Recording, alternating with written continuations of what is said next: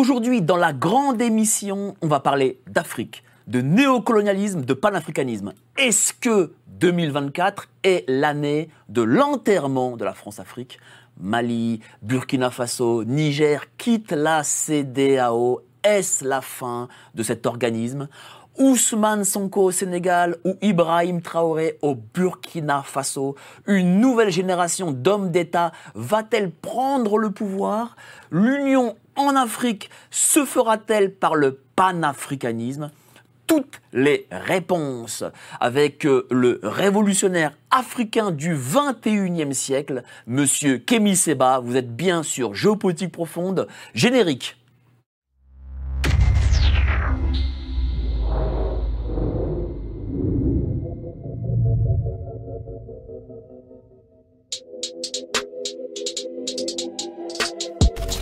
Nous sommes en guerre.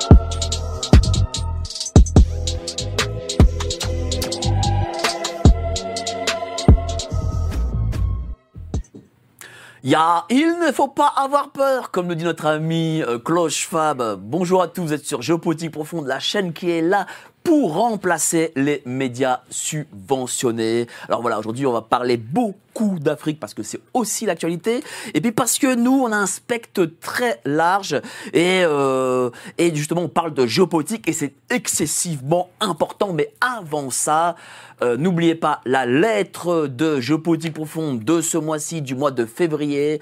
Euh, vous avez euh, Gérard Rozon, Madame Calacteros, Monsieur Kerlerzin, Jean-Maxime Corneille, Philippe Perlin qui écrivent dans ce mois-ci, dans cette excellente lettre. Donc vous y, vous y abonnez, c'est en bas en description. Et vous avez en cadeau la géopolitique de l'or de notre ami Franck Pemgam. Voilà, vous saurez tout, tout sur l'or. Évidemment, vous mettez euh, un petit pouce sur la cloche pour avoir euh, les vidéos euh, en exclusivité et ne jamais les louper. Alors vraiment, aujourd'hui, je suis très très fier, mais vraiment très très fier, ça fait déjà la deuxième fois, de recevoir Monsieur Kémy Seba qui est avec nous. Est-ce que, tiens, révolutionnaire africain, comme j'ai pu le dire, comme je le vois sur votre Twitter, est-ce que ça c'est la définition de ce que vous êtes? Bonjour à vous Mike, j'espère que vous allez bien déjà pour commencer. Bonjour à tous les téléspectateurs, ou du moins à tous les internautes, pour être plus précis, même si de nos jours, on peut, grâce au câble HDMI, mettre euh, les vidéos du téléphone sur grand écran. Euh, quand on parle de révolution, on parle de révolution. Révolution signifie le retour au commencement, en, essayant de transcender un passé qui peut être un passé de déconstruction, un passé de, dégénérescence. Et donc, moi, mon objectif, c'est de d'être à, de retourner à un état ou d'être dans une dimension où notre population sera débarrassée de toute scansion, de toute dégénérescence, de toute acculturation. C'est un processus long.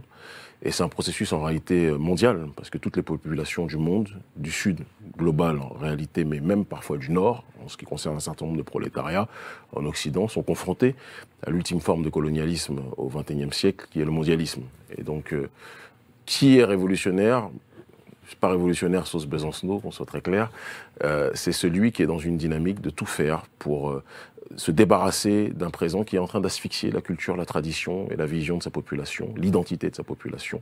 Et en ce sens-là, euh, si c'est révolutionnaire cela, ben, je, je, me considère comme étant dans cet axe. Alors, vous êtes aussi président de l'ONG Urgence panafricaniste. Euh, vous avez écrit cet excellentissime livre, d'ailleurs, on a eu cet entretien là-dessus sur philosophie de la panafricanité fondamentale. Est-ce que, et ma, euh, ma, question ce serait, est-ce que euh, l'Afrique est vraiment le, le, le, berceau de cette résistance face au mondialisme? Parce qu'on a l'impression que, déjà en Occident, les populations sont quand même on va dire endormi pour pas dire plus. Et on, a, et, on, voit que c'est vraiment en Afrique où euh, ben, ben on, résiste euh, face à ce que veulent faire ces mondialistes.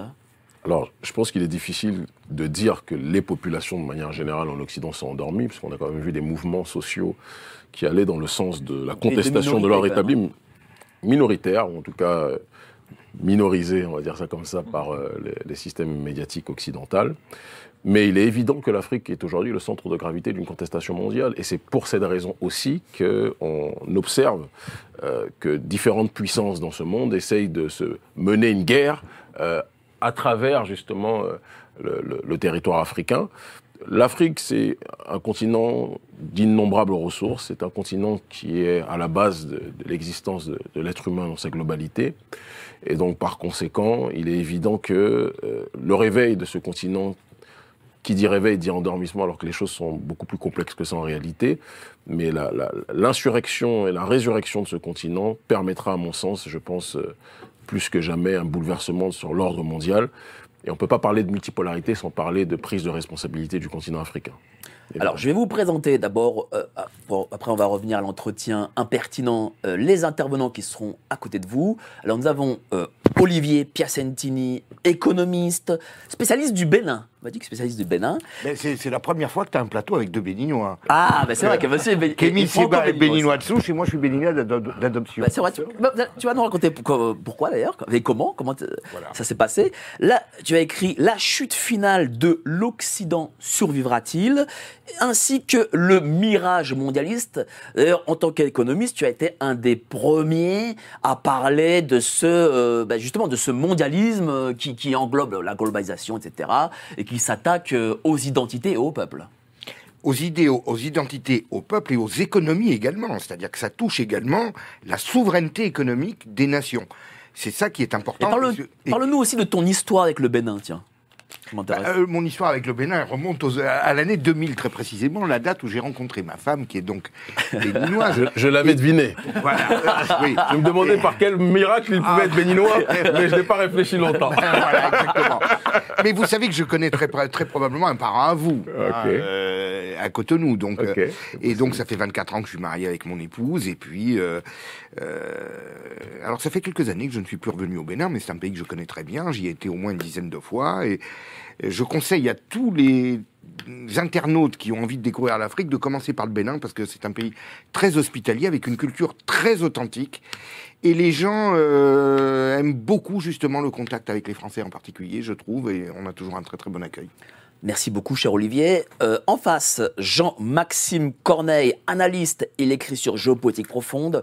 Il a traduit American Warrior euh, in Crisis.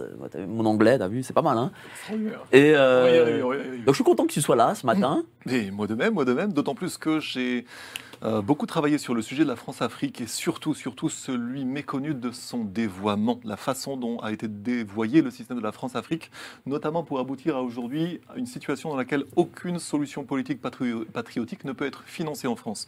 Donc ça mériterait évidemment développement, mais euh, du coup ça me touche d'autant plus d'être là que c'est vraiment un sujet qui est un Alors, énorme enjeu dans le contexte des BRICS. Euh, merci beaucoup, cher Jean-Maxime. Alors, il a dit quelque chose d'intéressant. Il a dit France-Afrique dévoyée. Ça veut dire qu'il y a quand même quelque chose, euh, bon, euh, une une envie aussi de France-Afrique, même si, si elle n'était pas dévoyée, par exemple. Dans quel sens? Dans, quel- dans le sens où, euh, s'il y, a une- France-Afrique dévoyée, ça veut dire qu'il peut y avoir une France-Afrique qui, serait, qui aurait pu être non dévoyée, et donc il y a une forme de... Il y a eu en réalité un, dualisme, et là c'est vraiment quelque chose, c'est une ligne de faille à comprendre. Un dualisme entre la colonisation en tant que euh, réalité sociale vieille comme l'histoire des hommes, c'est ce que les Russes font en Asie centrale, c'est ce que la France a pu faire euh, au début, disons, durant une partie de l'Empire colonial français, mais on a eu surtout un colonialisme prédateur qui a toujours doublé cette colonisation et qui s'est aggravé en France dans un contexte bien particulier. Et quel contexte républicain Monsieur Ké- Kémy Séba, bien sûr, républicain, euh, à partir de 1817 exactement, la soumission de la France par la City, et euh, Monsieur Kémy Séba a carrément raison de dire exactement que le mondialisme est en réalité un nouveau néocolonialisme à l'échelle de toute la planète, et la France aussi le subit, avec des exemples comme ADP. C'est ou- ce que... Je- je- bon, je rebondis. Il est évident qu'on aura une ligne de fracture, parce que je ne vais pas me dédire. euh, J'ai le même discours quel que soit l'endroit où je suis dans le monde. Euh, pour moi, il n'y a pas de, de, dévoiement de la France-Afrique, puisque consubstantiellement, la France-Afrique, dans son système et dans son idéologie telle que conceptualisée par euh, Jacques Faucard et son patron, le général de Gaulle, le héros des uns, que je peux respecter, n'est pas mon héros, ne le sera jamais, euh, n'allait pas dans le sens, en tout cas, des intérêts du continent africain. Ça, c'est le premier point, et je pense qu'il est important qu'on puisse le préciser. Bah, c'est pour ça que je l'ai relancé là-dessus. Oui, il n'y a, y a pas de souci. Après, je veux dire qu'on peut opposer des, des visions euh, dans la, la, la plus grande sérénité, et mon propos est des plus fermes dessus. Maintenant, en ce qui concerne, euh, de manière beaucoup plus générale, et là on peut se retrouver le globalisme, il est évident que le globalisme est l'ultime forme de la colonisation. Et que ce globalisme a fini par euh, s'attaquer même aux populations euh, des espaces qui, d'où les élites, en tout cas, ont réussi à imposer un système hégémonique aux quatre coins de l'humanité, comme une sorte de retour de boomerang, sauf que le retour de boomerang n'a pas touché les élites, mais a attaqué la population, qui déjà elle-même vivait dans des conditions qui n'étaient pas toujours des plus euh, euh, merveilleuses sous ses dirigeants.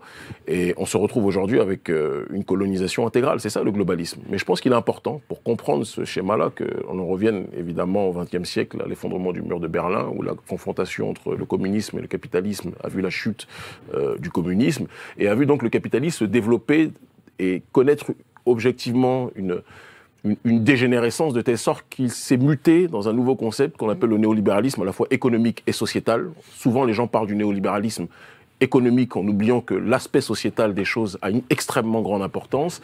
Et c'est cette économie, autant ce néolibéralisme sur le terrain économique a coloniser bon nombre d'espaces aux quatre coins du monde. C'est-à-dire que même des pays comme la Chine, qui se disent communistes dans leur, dans leur suprastructure, font preuve sur certains aspects de, néolibéralisme. Euh, la Russie dont on parle, le néolibéralisme économique est aussi présent.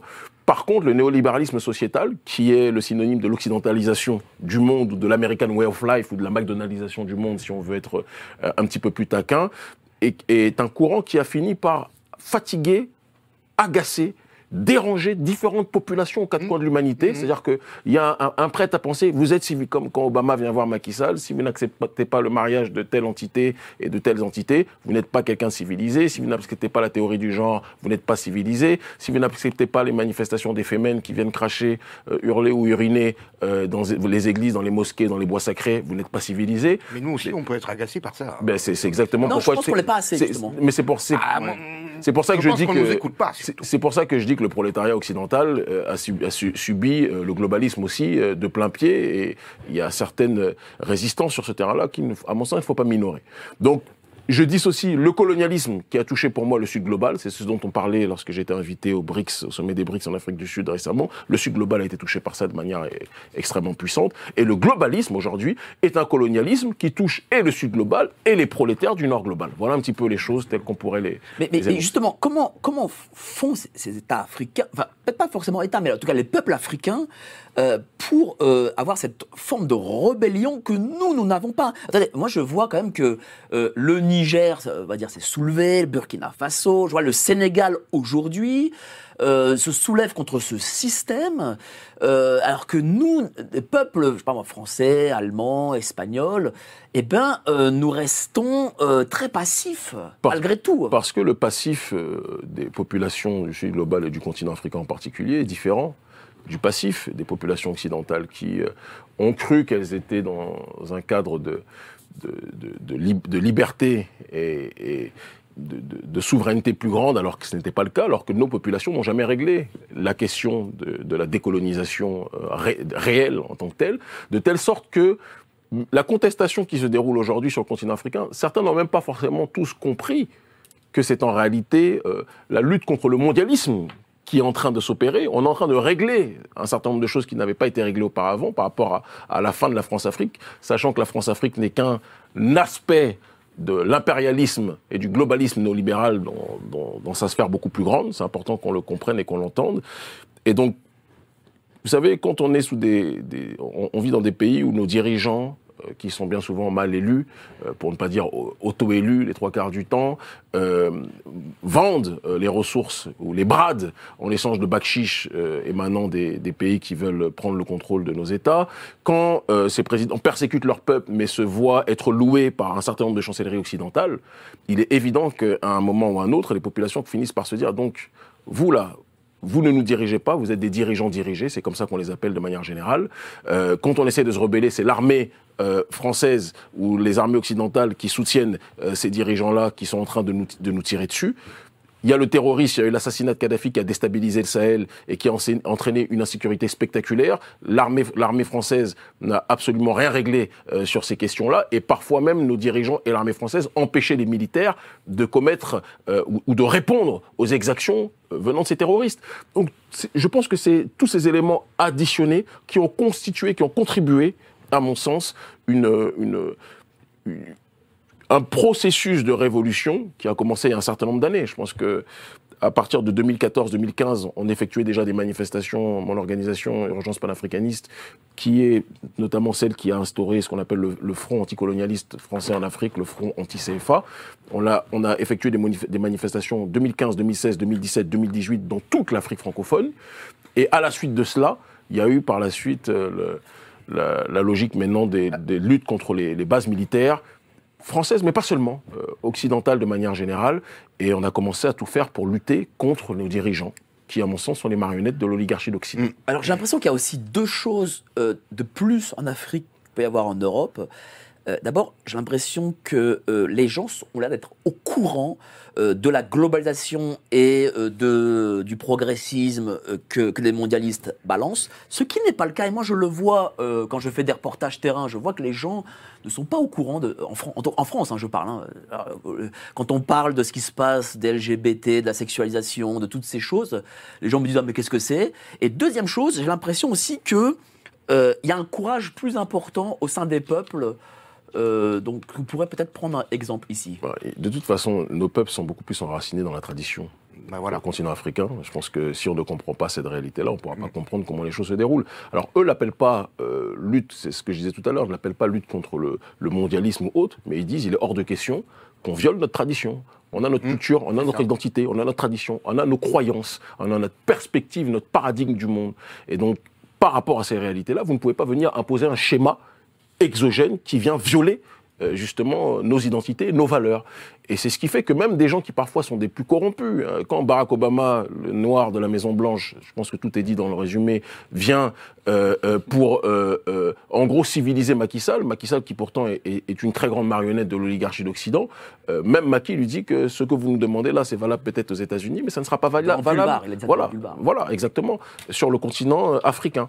Et je pense que c'est cet écosystème euh, traditionnaliste qui fait des pays africains, comme dans un certain nombre d'idées, dans une moindre échelle, mais des pays arabes, je dis dans une moindre échelle, parce que quand vous allez à Dubaï ou quand vous allez dans certains endroits, vous avez l'impression que la dégénérescence euh, euh, occidentale, on peut la trouver aussi dans ces capitales et dans ces pays-là. Mais le continent africain est sur ce socle traditionnaliste et identitaire multiple hein, et varié, mais avec une racine commune comme les Écharanta Diop, qui entraîne et qui permet de résister beaucoup plus facilement à ce genre de, de déviance en tant que Qu'est-ce que c'est? C'est- aussi la religion peut-être, le spirituel qui fait que, alors qu'ici on est plutôt dans laïcité? Je, je pense que la dimension métaphysique, euh, les pays qui comprennent qu'il n'y a pas de, de révolution, de, de, de manifestation physique sans une logique métaphysique, sont beaucoup plus protégés des, des dérives du globalisme et du mondialisme.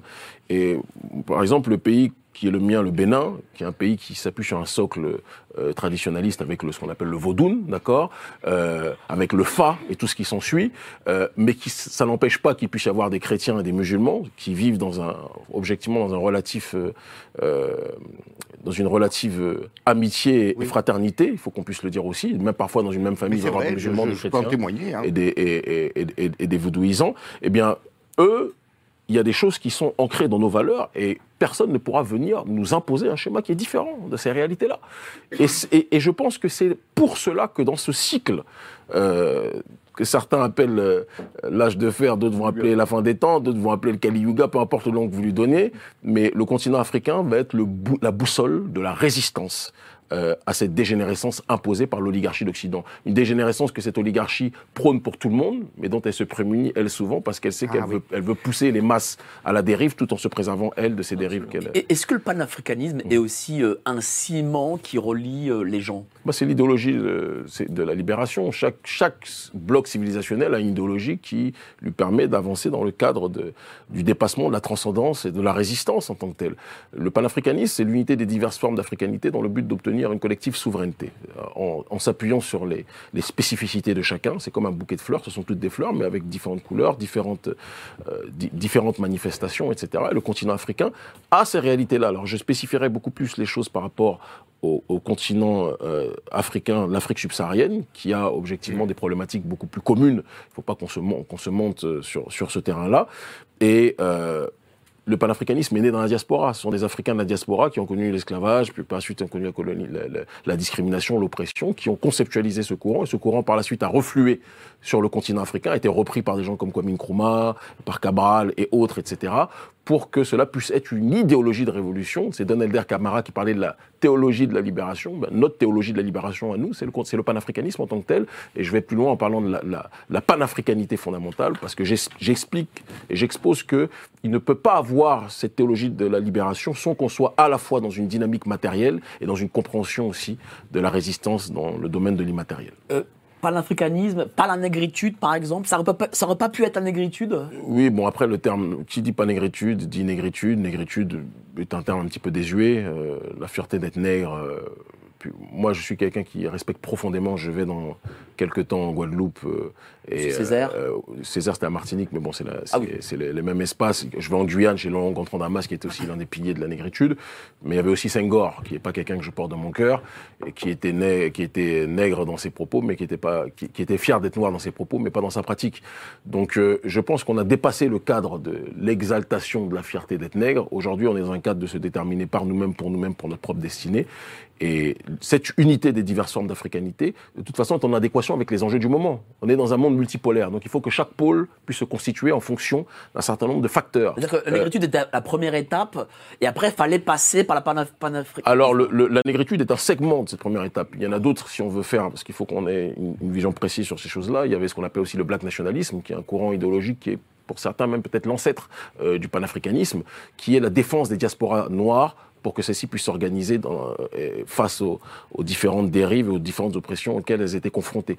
Et c'est par la suite cette synthèse de tous ces courants-là, plus la révolution haïtienne qui a été un centre de gravité dans tout cela, qui a créé le panafricanisme, qui par la suite a reflué sur le continent et a donné euh, un certain nombre de- d'exemples extraordinaires.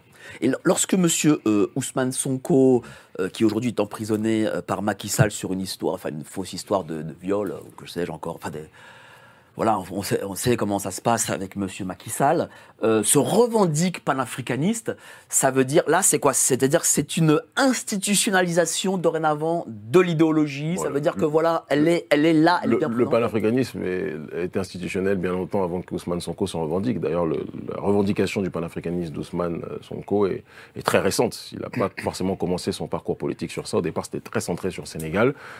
Il y a eu euh, un certain nombre de travaux qui ont été effectués par notre organisation et beaucoup d'autres euh, pour créer un écosystème justement panafricanisme. Moi, Nathalie Yon, mais beaucoup d'autres et tout ce qui s'ensuit. Et par la suite, Ousmane Sonko a beaucoup plus mis l'accent dessus. Euh, mais le panafricanisme est institutionnel depuis Kwame Nkrumah, il est institutionnel depuis Patrice Lumumba, il est institutionnel depuis Amilcar Cabral, etc. Donc, euh, disons que euh, le frère Ousmane Sonko a compris euh, intelligemment, récemment, ces dernières années, mais a compris qu'il ne peut pas mener un combat en étant euh, déconnecté d'une dynamique globale, même si je regrette qu'il ne se soit pas beaucoup plus appuyé sur euh, euh, la logique qui était effectuée dans la sous-région, dans la logique de la multipolarité et de la, con- la, la compréhension de s'allier de manière géostratégique, sans chercher des parrains, mais chercher des partenaires, c'est pas la même chose, avec d'autres entités qui pouvaient être des contrepoids communs face euh, à l'oligarchie occidentale. Et le fait qu'il ait voulu se dissocier de ça, euh, etc., je pense, a contribué aussi à le fragiliser et à faire en sorte qu'il n'ait pas le soutien ou le backup euh, de puissance qui aurait pu l'aider, en l'occurrence le Mali, le Burkina, le Niger, dans le, le cadre que l'on vient d'énoncer. C'est-à-dire que quoi? C'est-à-dire qu'il peut rester en prison et ne pas se présenter au présidentiel? Bon, moi, je suis pas, euh, je, je- je ne suis pas commentateur euh, spécifique de la vie sénégalaise, même si je la connais très bien puisque j'ai été journaliste politique pendant de nombreuses années là-bas. Mais euh, tout est possible aujourd'hui avec le, le report des élections. Euh, peut, pour x ou y raison, songer à le libérer, euh, en pensant peut-être que ça va apaiser la situation. Ça, c'est quelque chose qui est une question sénégalaise et une question à laquelle euh, les Sénégalais seront plus à même, à mon sens, de répondre. Oui, oui même, même s'il y aura, bon, c'est présidentiel, espérons qu'il y a c'est présidentiel, parce que il peut, normalement, il n'a pas le droit de faire troisième mandat, mais bon, je pense- jamais Je pense pas qu'il va le faire, mais euh, a très peur que euh, sa succession soit la succession euh, d'un individu qui en voudra au, régime de Macky Sall et fera tout ce qui en son possible pour faire payer les dérives et les exactions du régime Macky Sall. Donc Macky veut sécuriser le pouvoir après lui pour un de ses proches. Or, le problème, c'est que les sondages donnent actuellement euh, ses proches, parce qu'il a son proche officiel et il a un proche officieux, euh, donnent tous ses proches perdants. Et le problème, c'est que si c'est un de ses adversaires qui gagne, Macky peut se retrouver, euh, comme les, gens en Égypte, là, euh, en prison, d'accord? Et c'est quelque chose qu'il ne veut pas. Donc le report des élections, c'est un prétexte. L'histoire de Karim Ouad qui euh, demande à ce que les élections soient reportées, il a saisi la balle au bon, il a reporté pour se, mieux se préparer et essayer de soigner plus sa sortie. Grosso modo, c'est ça. Euh, le fait que des pays quittent la, la CDAO, c'est quand même un signal, c'est pas rien. C'est un, signal qui ne vient pas des élites, mais qui vient des masses. Ça fait des années que, depuis 2016 déjà, on disait que la CEDEAO était aujourd'hui un, conglomérat de, non pas de, c'était pas la communauté économique des peuples d'Afrique de l'Ouest, c'était la communauté euh, économique des mafiosi à la tête de nos États euh, en Afrique de l'Ouest qui suivent quelque part l'agenda dicté par l'extérieur. Et c'est quelque chose qui n'était pas en adéquation avec la souveraineté des peuples. On voulait une communauté des États une communauté des peuples d'Afrique de l'Ouest. Et il faut bien comprendre que le panafricanisme marche beaucoup plus au sein des masses de manière horizontale que dans une dynamique verticale, parce que les élites elles- elles-mêmes suivent aujourd'hui euh, l'agenda euh, de l'oligarchie mondialiste en tant que telle, et donc elles ne sont pas en adéquation avec les souverainetés et les volontés des populations. Moi, à la tête de mon pays, on a un homme comme Patrice Talon qui euh, a passé son temps à suivre la direction, à suivre les intérêts, à suivre l'agenda du gouvernement français, qui lui-même suit l'agenda de l'oligarchie néolibérale. Il suffit de voir le gouvernement de- d'Emmanuel Macron pour comprendre qu'on n'est pas dans quelque chose qui est en adéquation avec la souveraineté ou la volonté d'autodétermination du peuple français. Mais est-ce que le gouvernement français a encore ce pied, comme il avait à l'époque de M. Faucard, en Afrique? C'est- ça-. C'est ce que les gens disent. Maintenant, dans la réalité des faits, je Bah, Justement, dans la réalité, je- moi, je vous donne un exemple précis. Il y a ce que l'on appelle les accords de coopération. Les accords de coopération, c'est euh, Jacques Faucard, général de Gaulle, qui ont proposé à la fin des prétendues indépendances, je dis bien prétendues parce qu'elles n'ont pas été abouties, que en échange de la sécurisation euh, de la présidence euh, des, présidents africains qui souvent étaient mal élus ou ne l'étaient même pas, euh, en échange, il y avait un certain nombre de matières premières qui pouvaient être transmises avec beaucoup plus de facilité, sans qu'il y ait trop de contrôle aux, entreprises françaises, aux multinationales françaises, aux autorités françaises de manière générale. En l'échange, il y avait euh, la sécurisation euh, de l'accès aux ressources via des bases militaires françaises qui étaient installées dans un certain nombre de pays. On est en 2024, cette chose-là est toujours présente. Alors certains vont vous dire qu'il y a moins d'investissement. C'est très intéressant. Qu'il y a moins d'investissement si on va sur un terrain économique au sens stricto sensus euh, des entreprises françaises euh, ou moins de commerce avec euh, l'Afrique francophone, etc. Mais le problème, c'est qu'on ne peut pas résumer la présence française uniquement à cet aspect d'échange, euh, d'interaction sur un terrain économique. j'imagine. Le, le franc CFA, on est dans un processus qui est beaucoup plus, à mon sens, complexe. Euh, il y a eu des modifications suite aux mobilisations et aux incarcérations qu'on a connues, mais ces- ces changements cosmétiques n'enlèvent rien au fait qu'aujourd'hui, on a un taux de change fixe arrimé à l'euro, ce qui facilite un certain nombre euh, d'interactions économiques avec les entreprises européennes et in extenso les entreprises françaises, alors que nous, on voulait un taux de change flexible, arrimer un panier à devises, d'accord Parce que l'euro est une monnaie beaucoup trop forte pour nos économies locales et cela anéantit tout processus de compétitivité.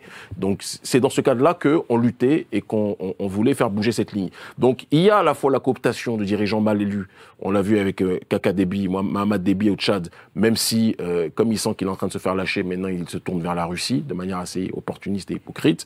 Euh, il y a euh, d'autres dirigeants en Afrique de l'Ouest où on tolère euh, des, coups d'État ou en Afrique centrale, euh, Brice Oligui, le, général à la tête du Gabon qui a fait le coup d'État, ça a été validé par Emmanuel Macron. Et de l'autre côté, parallèlement, il y a maintenant les bases militaires, même si on est en train de pousser pour que ces bases militaires puissent être expulsées, parce que quand quelqu'un est censé venir vous aider, mais son aide ne vous apporte strictement rien et facilite quelque part l'agression d'entités qui veulent vous déstabiliser, ben, il faut changer de partenaire. C'est aussi simple que ça. Et dire cela ne signifie pas qu'on a un problème avec le français en tant que tel, parce que je dis, et je le répète, euh, le problème du, du panafricanisme, contrairement à ce que certains médias veulent faire croire, ce n'est pas, il n'y a pas de sentiment anti-français. Ça n'a jamais été le cas, d'accord? Le prolétariat français souffre à moindre échelle, mais souffre aussi, et nous nous sentons solidaires de lui. Notre problème, c'est la politique oligarchique française sur le continent africain qui ne va pas dans le sens des intérêts de nos Et- populations. D'ailleurs, je suis très content que vous le disiez parce que les grands médias euh, nationaux et subventionnés, eux, font ces amalgames. Bon. Euh, ma dernière question, et après on va passer au, au grand débat. Euh, est-ce c'est plus, plus sur- centré sur vous. Est-ce que vous, vous souhaitez avoir une- peut-être une carrière politique euh, classique ou alors rester ou être dans, dans une forme d'influence Qu'est-ce qui vous va le, le mieux Bon, a- à vous personnellement Il n'y a rien de classique dans notre parcours, parce qu'aujourd'hui, on est suivi par un, un nombre important de gens en Afrique francophone et dans la diaspora. Euh, ça n'a pas été par l'aide, euh, justement, du système classique politique, que ce soit sur le continent africain ou sur le, au sein du continent occidental, par la grâce de Dieu pour cette deuxième partie. Et il est évident que nous faisons déjà de la politique. Politique, politéa, participation de la vie de la cité. Nous sommes aujourd'hui des changemakers. On contribue à faire tomber euh, certains régimes et à en instaurer d'autres. Donc je pense que faiseur de roi, parfois, peut être plus important que roi lui-même. L'influence. mais maintenant, alors le terme influenceur, quand on sait aujourd'hui ce que c'est. Oui, bah, ça va, c'est un peu J'avoue que c'est J'ai pas. dit un terme- l'influence, hein, Voilà, pas l'influenceur, influence. J'ai tendance à croire grave, euh, que ce n'est pas le terme le plus adéquat. Euh, mais euh, est-ce qu'on va vers une carrière plus institutionnelle? Il est évident que tôt ou tard, on va arriver vers cette voie. Beaucoup de gens me le demandent au sein de la Ah jeunesse oui, justement, béninoise. c'est ça. Et ce serait au Bénin ou ce Je serait suis ailleurs? béninois, donc euh, par essence, euh, il y a Oui. beaucoup plus de chances que ce soit au Bénin. Actuellement, au moment où je vous parle, il y a beaucoup de jeunes qui nous demandent ça. On parle avec beaucoup de partis de l'opposition. Mais en dehors de cette réalité-là, il y a aussi maintenant, sur le terrain beaucoup plus continental, le jour où il y a une réforme des institutions euh, au niveau de l'Union africaine, il y a l'AES qui est en train de s'élargir et qui va s'élargir encore plus d'ici quelques temps. Au niveau sous-régional ou continental, il y a aussi des perspectives sur ce terrain institutionnel-là que je ne néglige pas. Mais tôt ou tard, on passera à un stade de leadership de la société civile, là où nous sommes aujourd'hui, à leadership sur le terrain institutionnel, c'est évident. Merci beaucoup, cher euh, Camille Seba. Euh, la petite annonce, et puis on va passer au grand débat. Quand j'étais petit, je lisais dans le rayon BD des grandes surfaces. J'ai pas beaucoup changé. Sauf qu'à présent, je lis la revue mensuelle de Géopolitique Profonde. Qu'y a-t-il dedans? De l'économie, de la politique et bien sûr nos solutions financières parce que s'appauvrir arrive très rapidement. On peut vous aider à y voir plus clair dans vos finances. Par contre, pour le reste, il va falloir grandir. Voilà, n'hésitez pas à vous abonner à euh, Géopolitique Profonde. C'est euh, la lettre de ce mois-ci avec euh, Philippe Erlin, Jean-Maxime Corneille, euh, euh, Madame Galacteros, Laurent Ozon et tellement d'autres. Allez-y, c'est en description et vous avez en cadeau la géopolitique de l'or. Enfin, n'oubliez pas de cliquer sur la petite cloche, comme ça vous les avez euh, en exclusivité nos vidéos, et parce qu'il arrive que quand vous n'êtes pas sur la petite cloche, vous ne la receviez pas, même si vous êtes abonné, donc n'hésitez pas. Là, le grand débat arrive. Tiens, qui veut prendre la parole? Olivier, tiens, voilà, le plus âgé, Oui. les anciens, voilà. Et puis le compatriote de la vedette Voilà, du jour. Surtout. Bon. Alors, j'ai écouté Kémy Seba, je, je le connais déjà, puisqu'en plus on est passé dans la même émission euh, chez Morio, j'ai revu. Et, et alors, ce qui, m'embête un peu dans le, débat qu'on risque d'avoir, c'est que d'un point de vue, euh, je dirais, de théorie générale, euh, moi aussi, je suis un anti-mondialiste. Tous mes livres le prouvent, tous mes débats, mes articles, etc.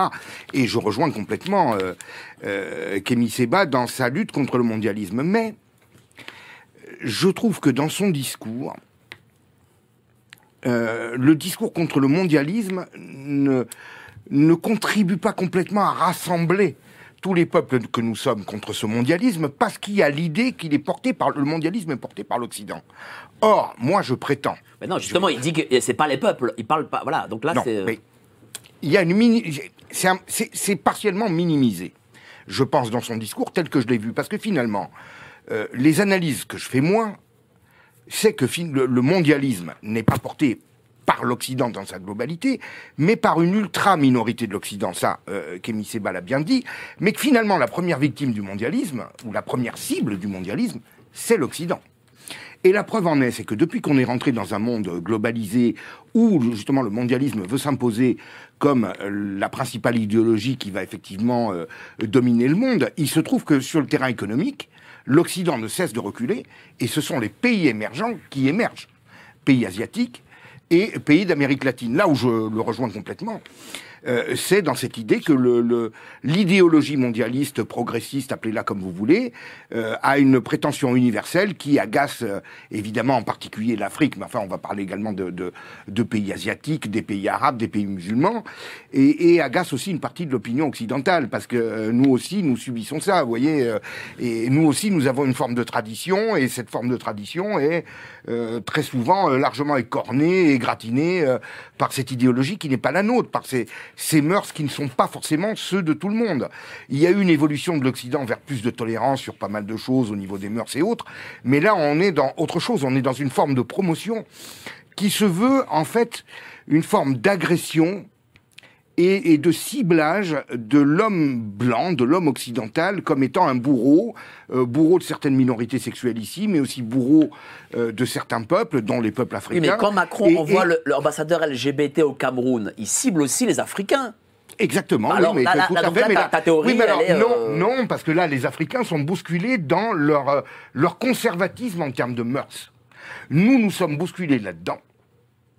Mais nous sommes bousculés aussi sur le terrain de notre histoire et de, notre éco- et de, et de nos économies.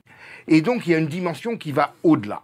Donc, euh, la question que je voudrais poser à, à Kémy Seba, c'est comment vous expliquer que ce euh, mondialisme que vous combattez a profité sur le terrain économique à tant de pays et finalement assez peu à l'Afrique qui n'a pas, je dirais, euh, profité de, de cette ouverture des frontières qui aurait pu lui être bénéfique plus qu'elle n'a été, parce qu'il y a eu quand même une, forme de croissance africaine pendant quelques années. Euh, Est-ce qu'il ne faut pas aussi chercher le sous-développement de l'Afrique dans certains points qui sont euh, des bases de la culture et de la tradition africaine, justement? Déjà- pour commencer euh, ma réponse, je dirais que le développement dépend de qui le définit.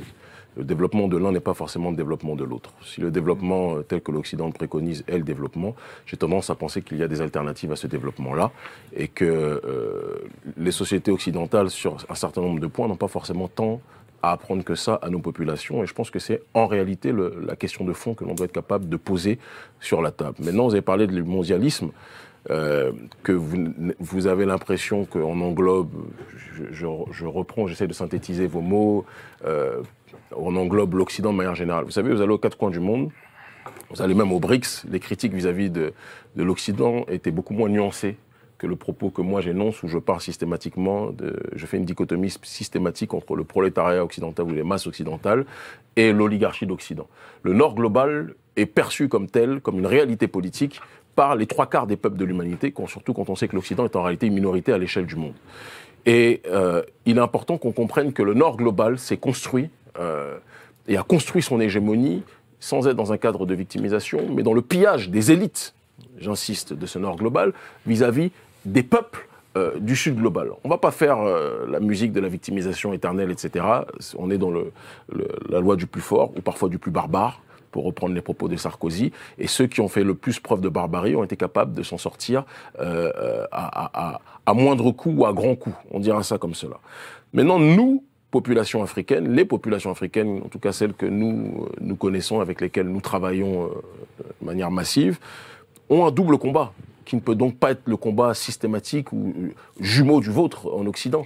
On a un combat de lutte pour la décolonisation ultime euh, de nos populations, parce que les schémas de prédation, les schémas d'exploitation, les schémas de, de destruction de nos populations n'ont pas commencé euh, au XXe siècle, euh, n'ont pas commencé au XXIe siècle, comme c'est peut-être le cas de certaines entités en Occident. Ça a commencé depuis très longtemps. Il y a eu la chaîne de l'esclavage, il y a eu la chaîne de la colonisation, et il y a eu la chaîne de la néocolonisation. Et la néocolonisation et le, et le mondialisme sont aujourd'hui deux entités qui coexistent dans le cadre de la prédation. L'Occident est touché par le mondialisme et le prolétariat occidental est touché par le mondialisme. Nos populations sont touchées par et le néocolonialisme et le mondialisme. Et donc nous avons un double combat à mener qui ne peut donc pas être systématiquement le même que le vôtre. Et personne ne pourra nous en vouloir. Je vais vous dire une chose, savez, je viens de très loin. Un discours, j'avais un- à une époque, j'avais un discours beaucoup moins, euh, et je le- je l'affirme euh, avec, avec clarté, beaucoup moins nuancé euh, sur l'Occident. Et j'avais, comme c'est le cas de beaucoup de gens en Afrique, un discours beaucoup plus globalisant. Et je dis et je répète que quand on voit ce que l'Occident global, le Nord global, a été capable de faire aux quatre coins de l'humanité, il ne faut pas s'étonner qu'il y ait euh, une hostilité possible qui existe vis-à-vis des nations occidentales à bon nombre d'endroits. J'ai nuancé mon propos parce qu'en voyageant, parce qu'en me confrontant aux différentes populations, parce qu'en me confrontant aux souffrances qui existent au sein des populations du Nord global, je suis quelqu'un qui essaie d'être juste avec moi-même. Je ne veux pas euh, pouvoir me reprendre un, jour ou l'autre en disant non, je me suis trompé. Donc, je, suis toujours dans l'autocorrection. J'ai 42 ans aujourd'hui, j'ai commencé quand j'en avais 18. L'homme de 18 ans ne peut pas être l'homme de 42 ans. Mais dire qu'il y a une masse prolétaire occidentale qui souffre et qu'il y a une oligarchie occidentale qui agit en concubinage incestueux avec l'oligarchie euh, africaine, c'est être dans le factuel, mais non, ne me demandez pas d'avoir un discours ou un combat politique qui sera identique au vôtre. Les problématiques du continent africain sont pareilles sur certains points aux problématiques du prolétariat occidental et sont différentes sur bon nombre d'autres points. Et je pense qu'on doit être capable de coexister chacun en mettant en avant nos défis particuliers. Le défi des Indiens n'est pas le défi des Africains. Le défi euh, des Brésiliens, au sein desquels il y a des systèmes inégalitaires extraordinaires, tout comme en Inde, ne sont pas les mêmes que les Africains. Et même en Afrique, il y a un certain nombre de disparités entre une élite comprador africaine euh, extrêmement riche et la majorité de la population qui vit en dessous du seuil de pauvreté. Vous êtes béninois par alliance, vous savez que euh, on a un un, un- un- un millionnaire, un milliardaire en francs CFA qui euh, regroupe euh, toutes les ressources de l'État, pendant que la majorité de la population vit euh, dans un état de, de délitement social qui dépasse l'entendement. Donc le problème n'est pas noir ou blanc, le problème, il est, je ne vais pas rentrer dans un capitalisme BA, dans un lutte contre, une lutte contre le capitalisme BA, même si c'est en réalité ça la genèse d'un certain nombre de problèmes. Il y a des gens qui s'accaparent tout, et il y a des entités maintenant, je prends toujours l'exemple du singe. Il va avoir euh, euh, 9 singes, euh, 10 singes, il y a 10 bananes. S'il y a un singe, alors le terme singe n'est peut-être pas le terme adéquat, mais on va dire il y a, il y a 10 ananas. Il y, a 10, il y a 10 animaux, il y a 10 ananas. Il y a un animal qui a réussi à réunir 9 euh, ananas pour lui seul, et il y a 9 autres ananas qui se partagent maintenant le seul ananas. Et on dit que celui qui a réuni les 9 ananas, c'est un golden boy, c'est quelqu'un qui a euh, l'intelligence de se faire... De... Non, non, non. Il a volé l'ananas aux autres par rapport aux moyens coercitifs dont il disposait. Et aujourd'hui, on a l'heure de la révolte contre ceux qui s'accaparent tout face à la majorité qui n'a rien. C'est dans ce cadre-là que nous nous installons et je me bats pour ma population en priorité. In extenso, pourquoi aujourd'hui on est proche, on est, on contacté, on est soutenu par le Venezuela, par l'Iran, par le Hezbollah, par la Russie et autres, c'est parce qu'ils se rendent compte que le combat que nous menons, de un, touche un certain nombre de gens en Afrique francophone, et ils se rendent compte qu'on a sur certains points des problématiques communes. Ça ne veut pas dire qu'on est des jumeaux sur tout. Fort heureusement, Dieu a créé le peuple et les, les peuples dans leur diversité pour qu'ils puissent le, mieux possible se comprendre euh, et respecter les, les racines et les identités de chacun. Cher Jean-Maxime, bah, c'est à toi.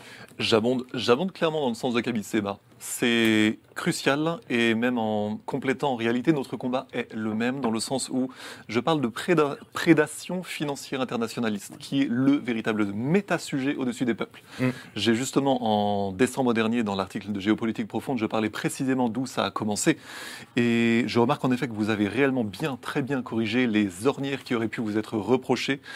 Et à partir de là, justement, on peut, nous pouvons mener un combat qui regarde absolument tous les peuples. Et ça, c'est vraiment crucial. Quand vous avez surtout parlé de deux éléments, multipolarité et responsabilité, ma chronique d'aujourd'hui, dont je n'aurai sans doute pas le temps de le faire, était précisément sur la responsabilité, donc très bien de parler de la responsabilité africaine. Mais les Occidentaux savent-ils ce qui s'est réellement passé en leur nom dans les pays que ce soit en Afrique ou en, en Amérique du Sud? Ça, c'est un énorme sujet. C'est-à-dire qu'il y a vraiment une double responsabilité, mais partout. C'est-à-dire que l'effort de responsabilisation individuelle des Africains est vraiment un noble combat, mais il ne va pas sans l'effort de responsabilisation des Occidentaux, justement. Parce que beaucoup de choses se sont passées en leur nom, et nous allons éventuellement pouvoir développer ce sujet, et c'est en lien précisément avec ce que j'ai déjà appelé la subversion internationaliste, la subversion financière internationaliste, la prédation financière internationaliste, c'est-à-dire globalement un système basé sur une soi-disant logique de développement, de PIB, qui en réalité est un non-sens. Et c'est aussi lié au fait que le mondialisme en tant qu'idéologie, qui a commencé à violer le peuple anglais dès le XVIe siècle, à soumettre sans guerre le commerce portugais sans guerre également, cette prédation-là, en fait, a généré un système qui, d'une part, c'était dit par William Cobbett, je l'ai déjà dit, qui générait, d'une part, c'est le mondialisme, c'est-à-dire ce qui a triomphé en Occident, avant de prétendre triompher dans le monde entier, mais en réalité en ne générant que deux choses, diagnostiquées à l'époque par William Cobbett, la famine au sein de l'abondance, qui ne peut déboucher que sur la guerre de tous contre tous. Un système artificiel qui a triomphé en Occident depuis 300 ans, depuis la création de la Banque d'Angleterre 1694, mais qui est un accident de l'histoire. Et en ce sens, quand nous voyons l'Afrique est un énorme enjeu, vous l'avez très bien dit, notamment pour les matières premières stratégiques. Mais en réalité, le mondialisme crée des guerres. Regardez par exemple durant la Première Guerre, les préparations d'artillerie de 15 millions d'obus, la consommation de ressources absolument délirante. C'est cet Occident détourné par un système absolument prédateur qui génère donc la famine au sein de l'abondance, la guerre de tous contre tous, qui génère à chaque fois des guerres contre les États qui lui résistent en retournant d'autres États pour créer des alliances contre ces États qui lui résistent, précisément comme la Russie aujourd'hui. La consommation de ressources pour créer ces guerres-là génère en soi, en tant que telle, la prédation après la, le- la nécessité d'aller chercher des Une matières conclusion, premières une question peut-être? en Afrique. J'abonde complètement la, la- en ce sens. Non, j'abonde complètement en ce sens. C'est-à-dire que réellement, le vrai sujet qui nous concerne absolument tous, il est vieux comme Germinal. Il n'est pas que en Afrique, en effet. C'est vraiment la prédation financière internationaliste que subissent autant aujourd'hui les peuples occidentaux que les autres peuples, sauf Mais que, sauf que voulais aussi lier sauf la que les peuples Afrique et le occidentaux, attends, sauf que les, les peuples occidentaux n'en ont pas assez conscience. Et en ce sens, l'Afrique, le meilleur de l'Afrique, nous rappelle aujourd'hui à l'entrejambe que nous avons perdu, précisément. Et c'est une expérience assez personnelle pour moi parce que je m'en suis aperçu notamment à travers la danse. Mais c'est ce qui pourrait sembler excessif dans le discours aujourd'hui de Kémy Seba, qui en réalité est très bien calibré là, c'est en réalité ce que les Occidentaux ne savent pas assez, et d'ailleurs qu'ils ont découvert de plein fouet à l'occasion de la crise du Covid. Nos États ont été détournés contre nos peuples, et c'est en réalité l'essence même Bien du sûr. mondialisme. Ils phagocytent les Mais- États, ils les retournent, c'est de la subversion, pour après les orienter contre leur peuple et contre les autres peuples. Donc vrai sujet à ce niveau. C'est ce que je voulais dire à Kémy Sébar. Dans le cadre de, effectivement, ce dévoiement, on ne peut plus parler de France-Afrique, mais de CAC 40 Afrique, pour ce qui est porté euh, par... euh, parce que euh, De Gaulle avait conçu la France-Afrique, effectivement, au détriment des États africains, ça tout le monde est bien d'accord, et au profit d'intérêts français stratégiques, nationaux. Mais depuis un certain nombre d'années, nos présidents ne défendent plus les intérêts stratégiques nationaux, ils défendent les intérêts des multinationales. Et je pense qu'en échange, le- la contrepartie, je dirais, de ce service aux multinationales euh, qui est pratiqué euh, ou qui est, qui est soutenu par le, le président français qui est devenu un agent d'influence de grandes multinationales, c'est la contrepartie, l'immigration de masse que nous avons en retour. Et donc, je pense qu'on ne peut plus parler aujourd'hui véritablement de France-Afrique, mais de CAC 40 Afrique, et ça depuis 30 ans. Quant à l'influence de la France, euh, Kémy Seba nous disait qu'elle se maintenait, et puis bon, qu'il y avait toujours, évidemment qu'il y a toujours une influence française.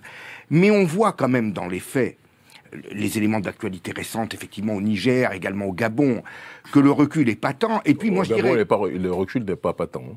Au Gabon, euh, la France est plus que jamais présente et la même, euh, le gouvernement français a même euh, plébiscité Oligui.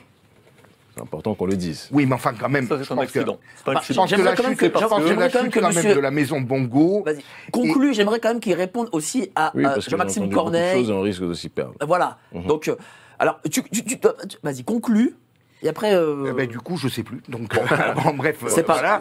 Non, je voulais dire, je voulais dire honnêtement euh, il y a également l'image de ce président actuel qui est refoulé et rejeté à peu près partout dès qu'il se présente face à un, un certain nombre de oui, présidents mais ça aurait été. Mitterrand, ça aurait été pareil. Mitterrand rejeté comme ça Je ne pense Par les peuples. Euh, pas. Non, non. Euh, mais aujourd'hui, je je veux dire, si pas. Mitterrand, en 2024, Mais et- bien- venait en Afrique, sûr. il serait rejeté pareil. Il serait rejeté parce qu'il y a un pas ras-le-bol pas des populations Alors, africaines. Recentrons le sujet. J'aimerais vraiment, j'aimerais vraiment Moi, que. je voudrais, que Jean-Ma- je voudrais rebondir juste, voilà. si vous permettez, parce qu'il y a eu beaucoup de choses, on risque de passer à côté. Voilà. Moi, je, vous savez, je fais partie de ceux qui pensent que la responsabilisation et l'anti-victimisation doit être un- un- une, une dynamique fondamentale pour que chaque peuple puisse avancer. Et j'ai toujours du mal euh, à ce que la responsabilisation soit à sens unique et soit pas euh, synalagmatique, on va dire cela comme ça. Il faut que, chacun, faut que chacun soit capable de se regarder dans un miroir et de ne pas avoir peur de dire ce qui ne va pas. Autant moi je dénonce les élites corrompues africaines qui se comportent comme euh, des serpillères et comme des, comme des sous-hommes aujourd'hui d'intérêt exogène, euh, sans pour autant euh, absoudre la responsabilité des masses africaines. Et s'il y a un soulèvement aujourd'hui, c'est parce que les masses africaines se responsabilisent en disant qu'une civilisation, c'est mon propos, une civilisation n'est détruite par l'extérieur que si elle est rongée de l'intérieur. Donc nous, on fait ce travail. Mais quand on parle de la France-Afrique, les gens ont peur de mettre le mot France dans le mot Afrique. Non, il y, y a une France-Afrique qui s'est systématisée via les accords de coopération, via la présence des bases militaires, face, via une cooptation des dirigeants français vis-à-vis de certains dirigeants africains. C'est encore ce qui se passe aujourd'hui. Via le franc CFA sur lequel on peut discuter pendant des heures, mais la réalité est que le franc CFA se maintient et que même à travers le maquillage de l'écho, euh, Ils ont enlevé les, les- les comptes d'opération suite à notre impulsion directe. Ils ont enlevé les représentants des trésors français à l'intérieur des banques centrales, soi-disant, euh, vi- via notre impulsion directe. Mais il y a encore la parité fixe par rapport à l'euro, qui est quelque chose que nous voulions voir disparaître. Et il y a un certain nombre donc de facteurs, l'Agence française de développement, l'influence des ambassades de France sur le continent africain. euh, C'est quelque chose qu'on ne peut pas nier en balayant d'un revers de main en disant ça ne, ça ne concerne pas la France. J'ai pas 40. nié, j'ai dit ça, c'est un très grand recul. Le, le recul, vous, vous le voyez. C'est ce que vous savez, la, poli- Très grand recul. La, politique euh, ne peut pas se limiter à une lecture euh, euh, subjective des chiffres. La politique, c'est un ensemble de facteurs qu'il faut prendre en compte l'aspect militaire, l'aspect économique, l'aspect politique, l'aspect culturel. Et sur les quatre branches que je viens de citer, quadricéphale, il y a aujourd'hui une vision précise qui est qu'il y a une tentative de maintien de l'hégémonie française qui est bousculée parce que nous prenons nos responsabilités. Et ce n'est pas parce que Macron est plus fragile que Mitterrand. Ça aurait été Mitterrand qui serait ici, on l'aurait dégommé, on l'aurait chassé de la même façon que nous sommes en train de chasser Macron. Et j'ai même envie de dire, sans défendre Macron, que Macron a un côté parfois même plus courageux dans sa, volonté d'aller au débat, d'aller à la confrontation, que certains dirigeants euh, français l'avaient auparavant, qui étaient beaucoup plus dans un maquillage euh, de, leurs exactions, là où Macron a tendance à assumer encore plus sa volonté de maintien de son hégémonie, mais son hégémonie est évidemment objectivement en On se recul. rappelle de M. Sankara face à Mitterrand. Oui, euh, qui a- exactement. Qui a, fait la leçon. hein, Voilà, Mitterrand. voilà, voilà, tout à fait, et qu'il l'a fait avec euh, très grande dignité. Aujourd'hui, on a, on, on- on a plus ça euh, chez un certain nombre de dirigeants, mais c'est en train de changer. Il y a un écosystème qui est en train de s'imposer pour que la situation change. Vous avez dit tout à l'heure, il y, a- il y a beaucoup de choses que vous avez euh, euh, énoncées. Euh, moi, je veux juste qu'on on- on- on- on se, on se souvienne d'une réalité. C'est pas parce qu'à une période T de l'histoire, il y a une convergence d'intérêts de tous les, différents peuples aux quatre coins de l'humanité, parce que quand on dit mondialisme on dit globalisme, je veux dire que la réponse est dans le thème choisi. Qui dit globalisme dit, qu'il y a aujourd'hui une volonté d'hégémonie d'une oligarchie, une volonté d'hégé- d'hégémonie globale vis-à-vis de tous les peuples. Et donc tous les peuples sont concernés. Donc à une période T de l'histoire, tous les peuples, malgré leurs conscients, malgré leurs tensions, malgré leurs incompréhensions, tous les peuples se retrouvent sur certains segments. D'accord? Mais je répète, et c'est ce que je disais il y a quelques semaines euh, euh, en Russie, en Iran, en Turquie, euh, etc., partout où nous allons et nous, faisons des partenariats géostratégiques en tant que tels, que ces accointances temporelles ne doivent pas nous faire oublier qu'il y a aussi un certain nombre de choses qui doivent être réglées ou qui peuvent ne pas aller au sein des peuples. Et je pense qu'il n'y a, rien- a de grave à ce qu'il y ait des problèmes qu'on doit régler. On ne doit pas avoir peur de dire ce qui ne va pas pour avancer. En France, vous avez un problème avec euh, ce que vous appelez l'immigration massive. Sachant que l'immigration massive, pour vous, pour nous, c'est une immigration mi- minoritaire, puisque trois quarts des migrations sont intra-africaines et non pas extra-africaines. C'est quelque chose qu'on a tendance à ne pas dire dans les médias français et qu'on va dire ici sur géopolitique profonde. Donc, les trois quarts des Africains préfèrent voyager à l'intérieur du continent africain et pas à l'extérieur. Maintenant, il y en a qui voyagent euh, euh, dans le nord global, en Europe, dans le monde arabe, en Asie et ailleurs, il y a ce que l'on appelle le dumping social qui est promu, qui est promu par euh, les, les multinationales, qui préfèrent payer évidemment euh, moins cher euh, une immigration sans papier que des, des- leurs- citoyens en tant que tels qui leur demandent, qui connaissent leurs droits et qui leur demanderont des meilleurs salaires. On se retrouve en. Italie avec de l'esclavage contemporain, avec des gens qui travaillent dans les vignes, Carrément. etc., Mmh, etc., etc., etc. Et donc, moi, je combats cela parce que ça n'aide pas notre population, même si c'est un facteur minoritaire, c'est quelque chose que- qui, qui n'aide pas notre population. Et de la même façon, on ne peut pas parler de, cette, euh, de, de- de ce problème migratoire, entre guillemets, problème migratoire, sans parler de ceux qui sont à la base. Il y a un tabou aujourd'hui et une peur au sein des sociétés occidentales pour dire quels sont ceux, même quand on parle de l'oligarchie financière apatride, pourquoi les gens ont peur de dire de qui il s'agit quand on parle de ces réalités-là. Il y a une lâcheté aujourd'hui en Occident, et même ceux qui se présentent comme nationalistes sont des gens qui, la plupart du temps, vont se soumettre devant les tenants de cette élite financière apatride, parce qu'ils savent que s'ils commencent à mettre le doigt sur quels sont ces gens, quelles sont ces castes qui maintiennent la finance, qui contrôlent la finance, ils risquent de se retrouver en prison, comme nous l'avons été euh, à plusieurs reprises. Sauf que nous, nous assumons il y a une, virilité africaine qui est présente euh, et, et qui ne- n'est pas prête de disparaître. Nous assumons nos positions. Nous assumons aussi que nous sommes dans une dynamique de, confrontation parce que s'il y a une lutte pour assujettir et pour faire disparaître les identités, c'est parce que le capitalisme, dans sa forme la plus dégénérée que représente le globalisme néolibéral, économique et sociétal, a compris que la plus grande barrière pour son hégémonie, c'est la destruction, c'est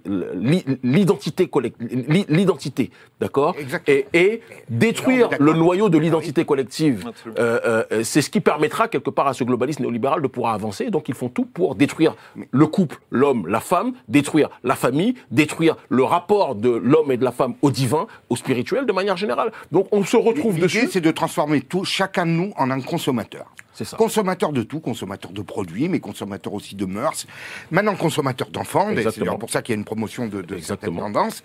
Et donc, euh, effectivement, sur cette base-là, il faut créer un, un consommateur mondial et donc détruire les identités qui sont des facteurs de segmentation qui finalement nuisent à la rentabilité, à la rentabilité de ces grandes multinationales qui prétendent vendre à tout le monde. On est bien d'accord là-dessus avec Emi Seba, il n'y a pas de souci. Euh, encore une fois, moi, je répète, euh, je suis persuadé que finalement, il doit y avoir une convergence entre les luttes de On va tous les des peuples. luttes, c'est ça Le côté Oui, marxiste. intersectionnalité des luttes, on va dire Voilà. ça comme ça, mais sur un plan anti-Soros. C'est un mot compliqué en ce moment.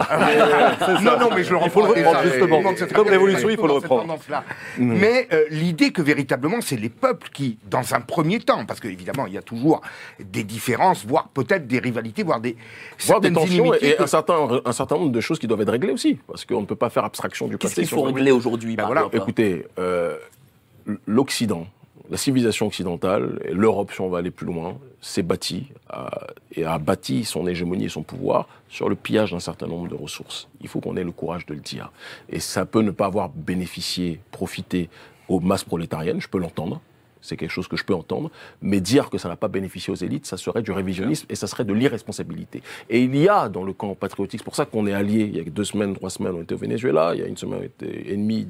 On, était en Russie. Euh, quelques temps avant, on était en Iran. On va en Turquie. On va partout dans le monde. Mais pourquoi il y a un problème aujourd'hui avec le- les, camps patriotiques occidentaux? C'est parce qu'il y a cette incapacité, à part avec, à part, à part avec certains, euh, euh, certaines sections de ces camps patriotiques-là, il y a une incapacité à se regarder dans le miroir et à comprendre que ce qu'ils dénoncent à travers le mondialisme a commencé de manière structurelle à travers le, le- le- le colonialisme, le colonialisme qui est sa continuité, ou l'esclavage. Et il ne faut pas avoir peur de dire ce qui ne va pas dans le passé de chaque peuple. Nous, on a eu des traîtres chez nous. Il y a eu des traîtres au Bénin, il y a eu des traîtres en Afrique, il y a eu des traîtres aussi au peuple en Occident. Pourquoi l'Occident a peur de dire ce qui ne va pas chez lui, mais veut que les autres soient capables de dire ce qui, ce qui, ce qui va Je pense qu'on doit être capable de se regarder dans le miroir pour avancer. On est au XXIe siècle. Monsieur n'est pas responsable des crimes du passé. Monsieur n'est pas responsable des crimes du passé. Mais on doit être capable de dire ce qui ne va pas dans ce qui a été fait hier pour être capable de pouvoir régler ce qui ne va pas aujourd'hui. C'est tout. Absolument. Toute guerre a ses traîtres, mais en effet, il faut remettre les choses à plat. Et je suis le premier à dire justement sur cette question de la France-Afrique que les Français eux-mêmes ne sont pas clairs là-dessus, parce qu'en réalité, trop peu de personnes ont étudié le sujet au-delà d'une idolâtrie, notamment gaulliste. On va revenir là-dessus. Je fais juste le lien avec ce que vous voulez, venez de dire. Il y a, Solzhenitsyn parlait du déclin du courage en Occident. Et il s'est fait cibler quand il a osé dire que euh, Israël n'était pas clair en tout. Les anglo-américano-israéliens et la prédation, leur prédation en Afrique est un réel facteur. Et c'est en ce sens que je dis que la France-Afrique a. De là à exonérer la France-Afrique totalement, on ne va pas aller jusque-là parce que justement il y a un vrai sujet. Mais de fait, vous jouez pour nous d'ores et déjà un rôle de tracteur idéologique. C'est-à-dire que, comme je disais en plaisantant tout à l'heure, vous êtes en train de nous rappeler l'entrejambe que bien des nôtres ont oublié. Et ça, c'est très noble en ce sens. Mais euh, il faut qu'on fasse, nous, la suite du boulot. Parce que ce n'est pas à vous de le faire, vous serez toujours suspect si vous, vous dites la France-Afrique. Alors, justement, le sujet de la France-Afrique, comparons-la à l'idolâtrie gaulliste. La réalité de l'histoire de la France-Afrique, c'est qu'en effet, les gaullistes n'ont fait que des bêtises avec notre empire, donc après la Seconde Guerre mondiale. Par contre, c'est là où je nuancerai par la suite, parce que les gaullistes ont fait des bêtises et ont misé sur des prédateurs. Parce qu'ils ont endossé des, des- des C'est décisions qui les prédateurs les, les- les Américains euh, à l'époque, par exemple, prenons Les quoi l'exemple du Gabon. Léon Mba à l'époque, dans l'époque du Gabon, et euh, par opposition aux Américains qui, pour des raisons pétrolières, avaient coopté un candidat qui était juste, mais sur lequel la France n'avait pas misé. Oui, mais est-ce que, la France a, a coopté les- Laisse-moi les terminer, c'est important que je développe. Euh, à l'époque, donc, les Américains ont approché le candidat via des raisons pétrolières. Ils voulaient en fait prendre les pétroles du Gabon.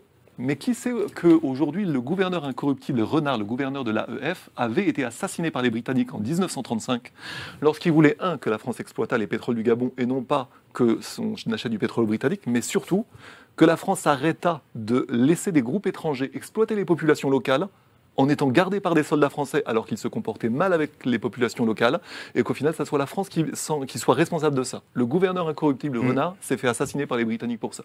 Aujourd'hui, personne ne le sait, ça n'a pu être dit, d'ailleurs qu'à l'époque de Vichy, ce qui est symptomatique de la corruption qui existait en France à cette époque-là.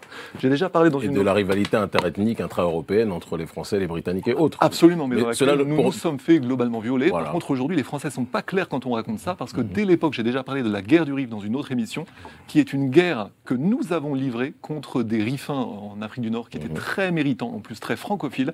Nous avons créé une guerre pour des raisons affairistes depuis Paris sur des gens, contre des gens qui au contraire voulaient euh, que, nous, euh, que nous soyons cohérents avec les idées, les belles idées que nous avions amenées là-bas et qui en plus étaient très francophiles. Nous avons fait d'énormes gaffes pour reprendre la France-Afrique. Donc en 1945, les gaullistes sont arrivés. Ils ont viré les gens compétents qui avaient bien souvent un véritable amour de l'Afrique. Ils les ont remplacés par des prédateurs à la BHL dès cette époque. On les appelait les forestiers, notamment au Gabon. Et après, ça a créé des situations dans lesquelles l'armée française a dû défendre des prédateurs contre des candidats cooptés par des intérêts pétroliers étrangers parce que les gaullistes avaient, fait, créé de mauvaises décisions ici. Là, ça c'est un point qui est peu compris, moi je l'ai assez étudié justement pour tenter d'établir les responsabilités. Et par contre, plus tard, dans un contexte où nous avons lâché l'Algérie, parce qu'avant tout c'était pour des raisons pétrolières, les anglo-américano-israéliens, pour trois raisons, ont voulu nous faire lâcher globalement l'empire pétrolier qui nous aurait permis de développer l'Afrique à nous tout seuls, mais par des populations colonisées. C'est quelque chose qui n'est plus connu aujourd'hui. Nous avons finalement, en nous ayant laissé nous-mêmes évincer pour des raisons internationalistes, nous avons été contraints ensuite, et là c'est là où je serai plus nuancé concernant la France-Afrique, à partir du moment où Jacques Faucard a globalement sauvé les meubles dans un contexte où la France devait, avait besoin de matières premières stratégiques, mais nous nous sommes retrouvés par persistance d'engagement à endosser des décisions qui étaient mauvaises en faveur de mauvais gouvernants politiques. Qui Ouais, mais là, tu justifies quand même la France-Afrique. Là, il y a une justification derrière, Attends, un peu, je parle d'une dualité, tout. je vais revenir à la suite, je parle d'une dualité, mais à l'époque de Jacques Faucard, il y avait aussi quelque chose. Clairement, Jacques Faucard a organisé... Conclu pour. pour- pour- ok. Non, mais c'est un point important, je ne pourrais pas le conclure là, il va me falloir une minute quand même. Bon, vas-y, fais ta minute. C'est important, vous avez beaucoup parlé, je pense que là, ça sera enrichissant pour le débat. Vas-y, vas-y. Jacques Faucard a organisé à l'époque clairement la nécessaire disponibilité pour la France de certaines matières premières stratégiques, dans un contexte où la France en réalité était très pauvre, totalement appauvrie en plus venant de perdre les pétroles d'Algérie. Donc oui, nous avons joué une stratégie qui s'insérait dans un jeu des grandes puissances. Par contre, ce que minimisent aujourd'hui les Africains, c'est que les pays africains nouvellement décolonisés, certains qui ne voulaient pas, en tout cas pas de cette façon si bâclée, se sont retrouvés dans le bain absolument terrible des luttes d'influence géostratégique au- autour du pétrole qui était extraordinairement prédatrice et qui en réalité a, ab- a abouti à ce que de nombreux dirigeants africains soient piégés de plein de façons di- di- différentes. Et là, ça serait déjà un gros sujet. Par contre, un je vous rejoins abordé. complètement sur le dernier point. Oui, vous- voilà. Mais c'est Un pour que sujet là, qui est déjà abordé depuis des années. Bien sûr. Finissez, finissez votre propos. mais je ne pense pas à ce point. Par contre, vous avez totalement raison sur les, les accords. Par contre, là, c'est un point très particulier sur le fait qu'aujourd'hui, la France-Afrique n'a plus du tout de raison d'être. Tout simplement parce qu'à l'époque, il y avait un échange qui pouvait clairement se justifier dans le contexte des luttes géostratégiques sur le pétrole notamment, c'est-à-dire un échange protection contre matières premières stratégiques. Sauf que nous avons cessé de protéger notamment la Côte d'Ivoire en 99 et le Rwanda avant des 93, car il y a eu- une première tentative de génocide organisé contre les Rwandais qui a été interrompue par la France. Or, un an après, la France a vécu une campagne de déstabilisation. Tu là. Je vais terminer réellement. Mais c'est vraiment important de placer ces éléments-là. Nous avons laissé le Rwanda être subjugué par un mélange de trahison politique, de lâcheté politique et de mésutilisation de l'armée française, qui avait pourtant été bien utilisée avant. Et surtout, nous avons laissé, et là c'est le point nodal de la destruction de la France-Afrique, c'est la Côte d'Ivoire en 99. Nous n'avons pas respecté nos accords de défense en faveur de la Côte d'Ivoire en 99, lorsque des firmes multinationales anglo-américano-israéliennes, notamment du chocolat, ont déstabilisé la France-Afrique. Et en effet, l'armée française a été mal utilisée, a forcé un de nos alliés à se laisser se faire dépecer. Et c'est la France qui a été... Conclusion, conclusion là. La France Vraiment a été- maintenant. Là, la là, France- euh, et à- Je vais partir dans les minutes. la France a été complice de ça à cette époque-là. Et en ce sens, je donne raison à Camille Seba dans le sens où la France-Afrique ne sert plus à rien aujourd'hui en Afrique parce qu'elle ne, ne défend plus. Tu l'as déjà dit. Allez, mais- allez, mais- maintenant, elle encourage la subversion. Merci à vous. Moi, je vais être très, moi, je vais être beaucoup plus court. La France-Afrique n'a, de par son essence, en tant, en tant qu'Africain que je suis, et pour Africain que nous sommes, n'a aucune raison d'être, n'a pas de raison d'être, n'a jamais eu de raison d'être. Chaque peuple, de la même façon que quand, après la, fin de la Seconde Guerre mondiale, les Américains siègent sur le territoire français, les militaires américains sont sur le territoire français. Le général de Gaulle dit que euh, la France est un pays souverain et n'a pas vocation à accueillir une base militaire américaine, n'a pas vocation à devenir le réceptacle de l'impérialisme américain. Et il a demandé aux militaires américains qu'ils quittent et il a demandé à ce que l'Amérique arrête d'être dans une dynamique de penser que la France est sa propriété. Eh bien, ce qui est valable pour les Français est valable pour les Africains. La France n'a jamais eu vocation à coloniser, à occuper notre espace. Nous avons nos réalités, nous avons nos complexités, nous avons nos difficultés, que chaque peuple puisse être capable de se débrouiller lui-même. Et je pense que toujours tenter, je le dis euh, avec euh, sérénité, avec, euh, avec courtoisie, toujours tenter de nuancer de relativiser la portée criminelle ou prédatrice d'un courant idéologique ne rend pas service à votre pays. D'accord? La France-Afrique a eu une politique à certains égards, sur certains points génocidaire, a eu sur certains points une politique à certains égards meurtrier, meurtrier culturellement, meurtrier politiquement, meurtrier économiquement. Ça a été une politique de survie pour l'oligarchie française et in extenso pour l'oligarchie de l'Occident. Et quand j'ai oligarchie, vous avez compris que je parle de populations euh, qui re- revêtent les identités au gré des saisons, d'accord? On se comprend. Et euh, mais dire que on- il y a eu du bon et du mauvais dans la France-Afrique, c'est quelque chose dans lequel je ne me reconnaîtrai jamais. C'est un problème, c'est un cancer, ou alors on va dire aussi qu'il y a du bon dans la, colonisation américaine vis-à-vis des populations euh, euh, euh, françaises en tant que telles. Si vous pensez que vous, c'est quelque chose qui vous convient, moi je pense que chaque peuple a le droit de défendre sa propre identité, sa propre valeur, sa propre réalité. Donc pour moi c'est important qu'on recentre les choses pour qu'on aille de l'avant. On a un ennemi commun, d'accord? On a un adversaire commun qui sont les tenants de la finance internationale aujourd'hui. Pour les affronter, il faut qu'on soit capable déjà de faire un constat objectif En sur France, ce on a ne du va mal pas. là-dessus. Oui, mais il y a, y y y un mal profond qui est dû au fait que il y a un- une sorte de, de- de refus de la critique d'un pays qui est déjà euh, objectivement aujourd'hui abîmé. Euh, euh, par un certain nombre de choses euh, dans le monde et le globalisme aussi se sert des sconcions et de ces guerres horizontales qui existent entre les différentes factions, les différents groupes communautaires qui siègent dans ce pays. Il y a certaines entités qui sont manipulées par le globalisme libéral et qui sont dans une logique de faire une guerre horizontale au lieu d'être dans une guerre verticale. Et donc la France finit par avoir une sorte d'intolérance systématique où certains Français à la critique vis-à-vis de certaines exactions qui ont été commises. Moi, je crois qu'on doit être capable de faire une critique sans pour autant que cela entraîne un révi- Moi, je fais pas partie des gens, par exemple, qui vont vous dire que vous devez détruire la statue de Napoléon parce que Napoléon est, une- est, est une- est pour moi est une déjection politique et quelqu'un que je méprise profondément. Je ne suis pas quelqu'un qui va me lever en vous disant que c'est parce que je méprise Jacques Faucard ou que je méprise le général de Gaulle, vous devez détruire les statues. Ça, c'est une pensée de gens qui veulent construire leur nid ou leur maison chez vous. Ah, on est vraiment d'accord. Ce n'est pas. euh, bon, merci beaucoup, même si vous ne Et- pas, et ça de- changerait pas et- mon propos. et réciproquement. Mais, réciproquement. exactement, moi, en Afrique, si j'ai envie de, de contribuer, c'est ce qu'on est en train de faire. On a lancé une campagne pour euh, effacer, ce sont les militants d'urgence panafricaniste qui ont effacé le nom euh, des, des, des, des personnalités françaises qui étaient sur les rues euh, euh, africaines. En Côte d'Ivoire, on l'a fait à différents endroits, etc. On l'a fait. Quand il y a des statuts de personnalités françaises ou occidentales, on les détruit quand on peut les détruire. C'est notre droit. En France, c'est votre réalité. Et moi, ça ne m'empêchera pas de dormir. Mais, mais, Mais, mais vous savez, en tant que Français, je peux être très ému par la statue de Béanzin quand vous rentrez dans, dans la Baumée, par exemple, Oui, ou, vous avez- ou dans Paracou, je ne sais plus. vous avez le droit. Vous avez le droit. Et vous Non, bah, même bah oui, parce on respecte, on respecte, si vous voulez, La- la- euh, le, le- le combat qu'il a mené pour sa patrie. Voilà, la, dif- Hein, euh, différence. Tout en n'étant pas forcément du, du Oui, même oui, bord. bien Enfin, sûr. aujourd'hui, on est quand même dans une autre situation. La, la différence, c'est qu'il y a un colonisé en ce qui concerne Béanzin et qu'il y a un colonisateur en ce qui concerne la France. Donc nous, on peut avoir une détestation beaucoup plus grande Oui, mais- euh, quand on va en France vis-à-vis de ces personnalités. Mais je dis, juste pour venir, et je m'oppose à certains qui vous disent que oui, mais ce sont des criminels, ils nous ont assujettis, donc on doit, on doit se battre, se mobiliser pour détruire leur statut en France. La France n'a pas, pour moi, n'a pas vocation à être la maison ultime de nos populations. On est de plus en plus mais, nombreux. Mais on est tout à fait d'accord. Euh, hein. D'accord, mais même si vous n'étiez pas, je dirais la même chose. Oui, oui, mais. Ce que je vous dis, ce que je vous dis, et je vous dis avec sympathie, parce qu'on est dans une ambiance très cordiale ici, je dis et je le répète. On est dans le débat. Ce qui me préoccupe le plus, c'est le sort de ma population. Et je veux que chaque peuple se batte pour le sort des siens et qu'on voit, vous avez parlé de convergence des luttes, bon, ce sont aujourd'hui des termes qui sont tellement marqués que j'ai tendance à, à- à m'en méfier, mais je ne vais pas en Russie sous moins 15 degrés, ou je ne vais pas en Iran, même si j'aime beaucoup les Iraniens, mais et je ne vais pas au Venezuela euh, pour le plaisir de voyager. Quand je vais dans ces pays en des espaces-temps réduits, quand on fait des partenariats géopolitiques, c'est parce que on a compris l'importance d'unir nos forces face à un adversaire commun.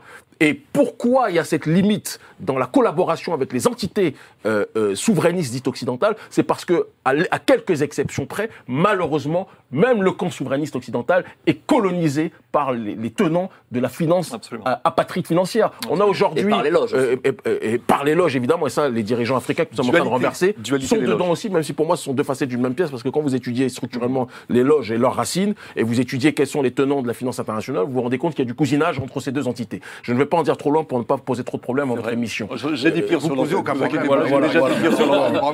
j'ai fait la prison pour ça, donc je sais pourquoi je vous dis ça. Maintenant, moi, ce que je vous dis, c'est euh, le camp patriotique aujourd'hui, euh, français par exemple, va s'attaquer aux causes de la, mi- au, au- au résultat du globalisme, qui est la, la migration, etc., et Oui, mais elle ne s'attaque jamais à ceux qui sont les, les, les concepteurs Ils ne le de, de ce- cette ou- micro-dépopulation de notre continent, sachant que ces concepteurs-là sont eux-mêmes les responsables de la Absolument. politique de colonisation, La d'esclavage, euh, de, moi je parlais de- selon notre secteur à nous, mais d'esclavage, de colonisation, ce sont les mêmes que ceux qui sont en train aujourd'hui de vous retourner, d'accord, et de tout faire pour euh, créer une sorte de dégénérescence de votre culture, de votre tradition.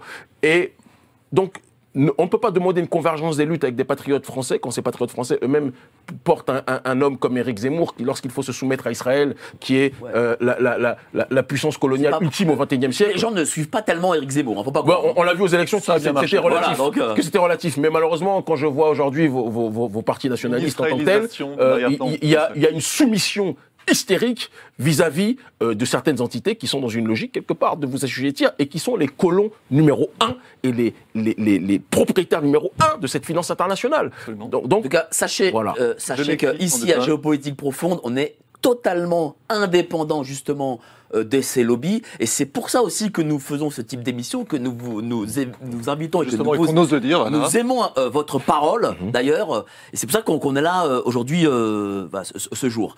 Euh, alors non, je vais conclure malheureusement. c'était court. Hein. C'est bien dommage. ouais. bon, vas-y, allez, continue, vas-y, C'est- fais, c'est, euh, continue, Moi, j'avais un continue. petit truc à dire aussi. Bah, alors, euh, mais- bah alors ouais, mais toi tu dois Le- partir. C'est ça- c'est pour ça fait. Justement, c'est pour ça que savoir. si vous Alors, laisser alors, alors, attendez, parce que j'ai alors- des choses à dire. Alors, à- à- dis, à- dis ce que tu as à dire, Très et puis rapidement. après tu dois partir. Puis alors, on pourra pas enclencher le débat Moi je peux rester que, encore longtemps, mais bon, c'est Voilà. pour vous. Hein.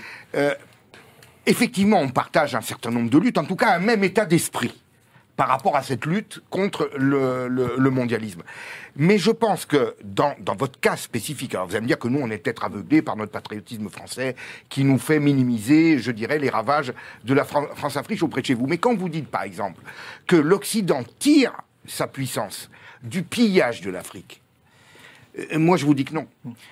Je- je- mais non, parce que la civilisation occidentale rayonnait bien avant. Ça a rayonné quand Bien. Ça, ça a commencé à rayonner quand Qu'est-ce que Non, vous mais appelez c'est justement rayonner sa Ah, décadence. Donnez, donnez alors, une date. Relions les vous idées. avez l'Empire romain, vous avez Oui, le, le- oui, le- l'Empire romain, il y a eu d'autres, il y a eu d'autres civilisations Vous dans avez d'autres oui, mondes. Vous avez, vous vous avez à lire le livre de vous Chancellor Williams. Le, vous le expliquera que- rayonnement à la fois scientifique, euh, euh, au niveau de la pensée haute, qui est bien avant On- on- le pillage des ressources de l'Afrique sur l'esclavagisme. Mhm. Vous avez une civilisation comme la civilisation arabo-musulmane qui a pratiqué l'esclavagime Mais on l'a de la même dit avant manière. Sur Mais ce Mais il y a une justification, ce que tu dis. Curieusement, elle n'en a pas. Non, je ne justifie rien Bah, du tout. si, un peu. Mais curieusement, elle n'en a pas profité de la même manière. Vous le voyez bien. Ah c'est bon pas une justifiée. Ah bon Vous avez l'impression que la civilisation arabo-musulmane est au niveau de la civilisation occidentale Bah dans le développement et l'influence bon, déjà, déjà, j'aimerais vous Non. dire une chose. Votre vision du développement est une valeur pour vous. Ce n'est pas une valeur pour, pour les. Quand vous allez dans le sud global, vous voyagez, vous êtes, vous êtes béninois par alliance. Je vous encourage à voyager dans d'autres endroits. Au BRICS, la manière, euh, quand on était à Johannesburg, la manière dont on raillait le développement euh, à l'occidental devrait vous faire réfléchir sur ce qui est le rayonnement pour vous, qui n'est pas forcément un rayonnement pour tout le monde. La dimension euh, maladivement matérialiste des uns n'est pas forcément une valeur sacrée pour d'autres entités. Ça, c'est un point qui est important, à mon sens, d'être Ah, rappelé. mais ça, je le conçois très bien. Bah, mais en même temps, c'est pas ce qui est dit dans votre propos. Oui, deuxième parce que tout simplement, deux- je deuxième pense, chose. Je pense que Attends, votre tradition laisse- ne pourra pas- être laisse- défendue. De laisse-le de finir. Deuxième chose, Olivier, s'il te plaît. ben, elle est en train d'être défendue quand la manière dont on est en train de chasser euh, les, les- les tenants de l'hégémonie française et occidentale sur le continent africain vous fait comprendre aussi que quand on veut s'organiser pour contribuer à chasser des entités, on le fait. Et de la même façon que les Vietnamiens qui avaient moins de moyens matériels que les Américains été capables de les dégager, de les traumatiser de telle sorte que même au XXIe siècle, il y a des gens qui sont encore traumatisés par cette guerre du Viet Cong. Je peux vous assurer que la détermination n'est pas une question de confort matériel ou de puissance dans son acception matérielle telle que vous le développez là. C'est une question de détermination, de foi euh, en, en- en- en la transcendance et de la capacité de, de, se, de, de, de- de se, de se- oui, de se dépasser pour résister le mieux possible face à des entités qui essaient de nous asphyxier. Je termine mon propos en vous disant une chose. J'ai dit quelque chose de précis et vous avez euh, extrait une partie de mon propos pour euh, résumer votre réflexion qui, à mon sens, me paraît court-circuitée. On n'a pas dit que euh, le, début du rayonnement de l'Occident arrive avec l'esclavage, la colonisation. On a dit que l'esclavage, la colonisation, ça n'a pas été fait euh, de manière euh, euh, béate comme ça par les mais élites ça, c'est occidentales. sûr, ça a mais ça, été fait mais pour un enrichissement, ça a été fait pour une consolidation de leur Mais qui puissance. va vous dire le contraire Ben, en tout cas, c'était- pas moi. en tout cas, c'était pas présent Vous voulez, vous voulez que je vous, je vous- je vous cautionne l'esclavagisme juste, juste- juste que je termine mon propos voilà. dans, dans- dans Alors, votre paix, dans votre sérénité qui semble être un, petit, un petit peu perturbée. Moi, ce que je vous dis, et, et- et, je, et je le répète, l'esclavage, la colonisation et le néocolonialisme, ça n'a pas été pratiqué pour rien par les élites occidentales. Ça a été pratiqué pour consolider, pour amplifier leur hégémonie. Vous me parlez de le Rome, l'Empire romain, la, Grèce, la Grèce, etc. Euh, Les valeurs qui sont les vôtres pendant cette période-là sont des valeurs à vous. Moi, j'ai pas envie de ressembler à ce que la Grèce antique était ou ce que la, euh, la- la Rome antique était. Et reconnaissez qu'elles ont rayonné. Non, écoutez. Elles écoute- ont largement écoute- rayonné. écoute- écoutez, Maintenant que vous Écoutez, les adoptiez pas, je comprends très bien. Entendez, entendez que le récit de l'histoire que vous prenez est un récit qui, est, qui a de la valeur pour vous. Euh, moi, euh, les, les- les- les sodomites de Grèce qui, sont, qui, qui, qui étaient dans la tra- transmission de leur savoir par cette pratique, euh, je caricature volontairement en disant ça parce que je veux, je veux provoquer, je veux bousculer un petit peu, et je n'ai rien Là, contre... là, il est bousculé. hein. Oui, oui, oui, il n'y a, pas de souci. il l'a cherché, il l'a cherché. Voilà, Euh, votre civilisation gréco-romaine que vous portez au, au, au nu, ou que vous présentez comme la civilisation ultime, etc. Il y avait d'autres entités. Il y avait la vallée de l'Indus. Il y avait, euh, il y a- il y, a- il y avait euh, le berceau égypto-nubien. Il y avait euh, euh, par la suite, il y avait d'autres, euh, l'empire Songhai et tout ce qui s'ensuit. Chacun avait sa valeur, chacun avait sa réalité. Et la Grèce, la Grèce antique, excusez-moi, ne provoque pas une érection en moi. Voilà, d'accord? Vous avez vos valeurs et moi je le respecte. Et j'aimerais que vous compreniez que nous on a nos valeurs et que nous on respecte. Et tant que vous penserez que votre norme est la norme de tout le monde, vous irez toujours dans le mur parce que votre civilisation occidentale n'est pas un baromètre pour nous autres sur bon nombre de points. Ça c'est quelque chose qu'il est important que l'on puisse rappeler. La voiture est Voilà. Bah oui. D'accord. J'avais un dernier point peut-être. Je Merci, merci à vous. Ah ben merci. Merci. alors. Merci, cher Olivier. Ah ben de rien. J'aime toujours quand tu es là. Alors je rejoins exactement ce qui a été dit. Il faut dire le mot l'ethnocentrisme occidental est une réalité. Oui. L'ethnocentrisme est surtout l'illusion que euh, hors de l'Occident point de salut. Et surtout, le- l'expression qui va vous manquer ici, c'est la fraude au patriotisme occidental. La fraude au patriotisme occidental, euh, Cher Delavier vient de faire une vidéo là-dessus où il a rétamé Julien Rochdy sur ce point précisément de l'identitarisme. Oui, l'Occident, il n'y a jamais eu rien de mieux. Il faut être un peu humble là-dessus, d'autant plus que la Grèce venait d'Égypte, c'est encore un autre sujet. Euh, mais cette fraude au patriotisme, qui a justement généré, que, sur, lequel, sur laquelle la fraude au, au patriotisme, sur laquelle le colonialisme a surfé pour aller, sous prétexte d'apporter la civilisation, vous savez, l'homme blanc va apporter la civilisation partout, ça c'est un vrai sujet qui est totalement sous-estimé par les Occidentaux, justement. Nous avons été complices de multiples fraudes, tant durant les deux guerres mondiales que avant, par une bonne partie du colonialisme. Il y a eu réellement, et là je, je maintiens là-dessus sur le fait que tous les Occidentaux qui, sont, qui se sont retrouvés dans les pays colonisés n'étaient pas des euh, haineux anticoloniaux, justement, mais Des bien souvent- anticoloniaux. Non, dans, dans le sens où beaucoup ont pu aimer le pays. Par contre, Donc n'ont pas été des, c'est pas anticoloniaux, ce n'étaient Oui. pas des haineux anticolonisés. Ah pardon, oui, oui, ça pouvait être compris ouais. dans ce sens. Ok, Ouais. pardon, merci. Mhm.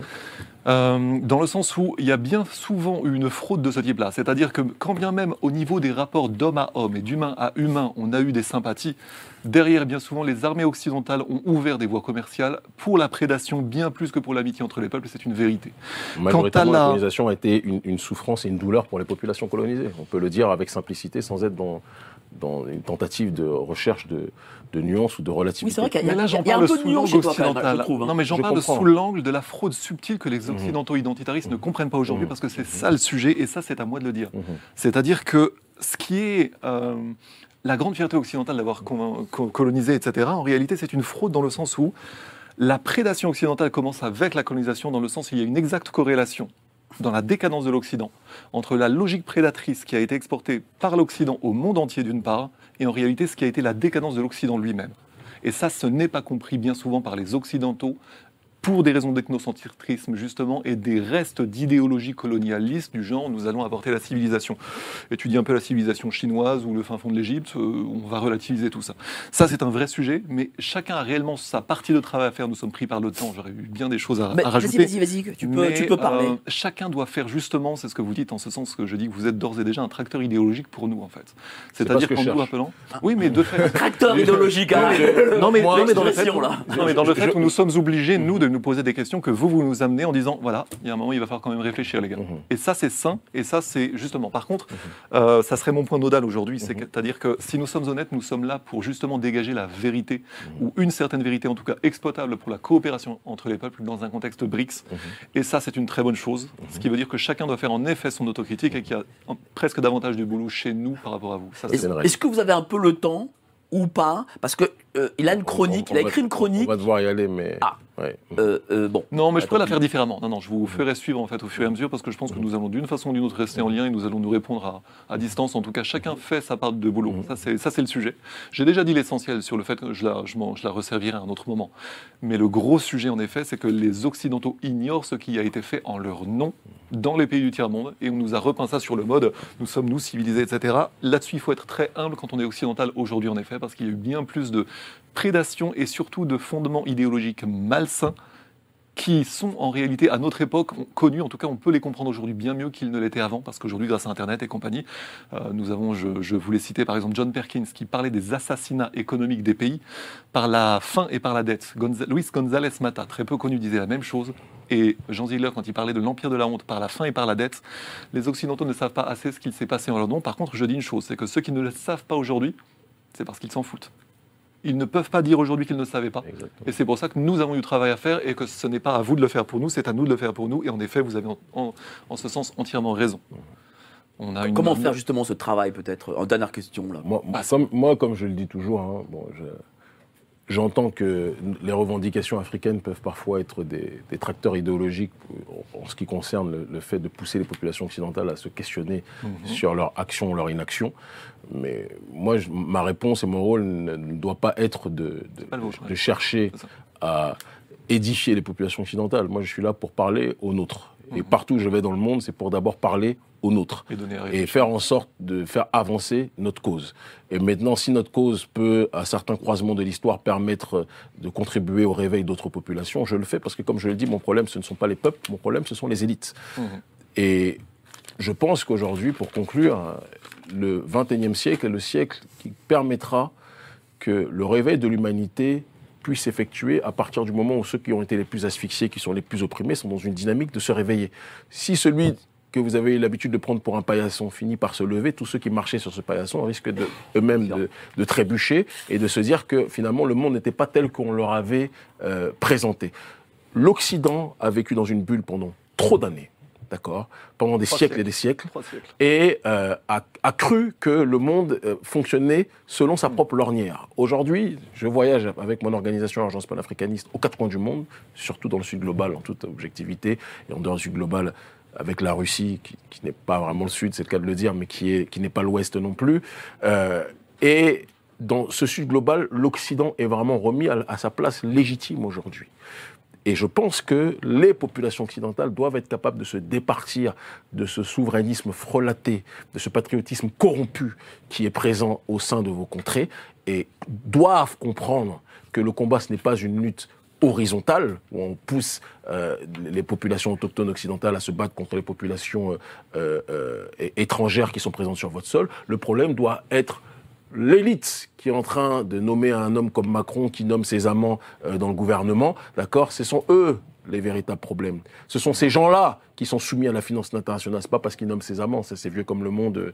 Euh, souvent les gens ont tendance à, à- à nommer leurs femmes, bon pour Macron leurs hommes, ça c'est un, un autre souci.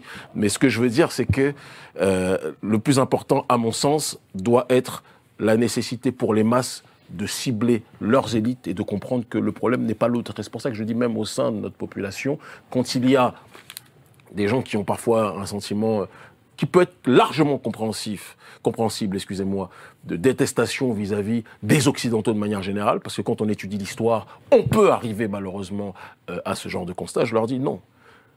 Affinons la réflexion. Comprenons les systèmes de prédation. Comprenons l'architecture de domination. Parce que quand on comprend l'architecture de domination, ceux que l'on peut considérer comme des ennemis peuvent devenir par la suite, quand certaines choses seront réglées, des alliés. Parce que le vrai problème, ce ne sont pas eux qui sont aussi dans une difficulté de finir leur fin de mois, même s'ils ont leur, leur fin de mois sont quand même beaucoup plus faciles que le continent africain, où la majorité de la population vit avec euh, aux environs de 100 à 200 euh, dollars par mois. C'est aussi, il faut qu'on soit capable de le dire.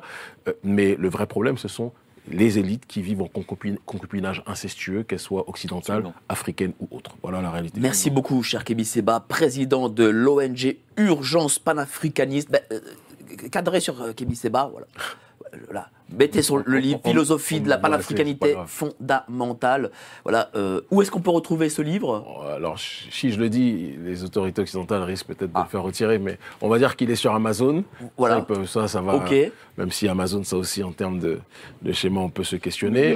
Sur, sur, sur, sur, euh, sur, euh, Fiat Lux Édition, qui est la maison de mon éditeur, d'accord Et euh, certaines entités me disent qu'on le trouve dans des commerces de grande, li- li- librairies de grande surface, euh, mais je ne vais pas donner lesquelles parce que sinon certains lobbies risquent de tout faire pour les faire euh, retirer, sachant qu'ils se vendent très bien. Donc je ne, ceux qui cherchent vont trouver. C'est ça. Voilà. Votre actualité, euh, cher c'est Alors on est dans le cadre depuis plusieurs mois maintenant d'une tournée géopolitique. Ce qu'on appelle le Pan-Africanity Tour. Donc partout où nos diasporas sont installées, on a tendance à y aller. Et quand c'est pas pour voir nos diasporas, c'est pour voir nos partenaires géopolitiques, qui sont, parce que je ne m'en cache pas, euh, ouvertement aujourd'hui, nous sommes très proches du Hezbollah. L'urgence panafricaniste, c'est un gros travail. euh, on a signé un certain nombre de partenariats stratégiques, logistiques avec notre organisation. Nous, ce n'est pas les armes. hein. Si c'est les canons que vous cherchez, c'est pas chez nous que vous aurez ça. Mais il y a sur un certain nombre de, euh, de, sujets, un certain nombre d'axes de, collaboration qui sont effectués. Nous sommes très proches du gouvernement iranien aussi, on ne s'en cache pas. Nous sommes proches du gouvernement russe euh, aussi. Nous sommes proches du gouvernement vénézuélien, des autorités vénézuéliennes, on ne s'en cache pas aussi.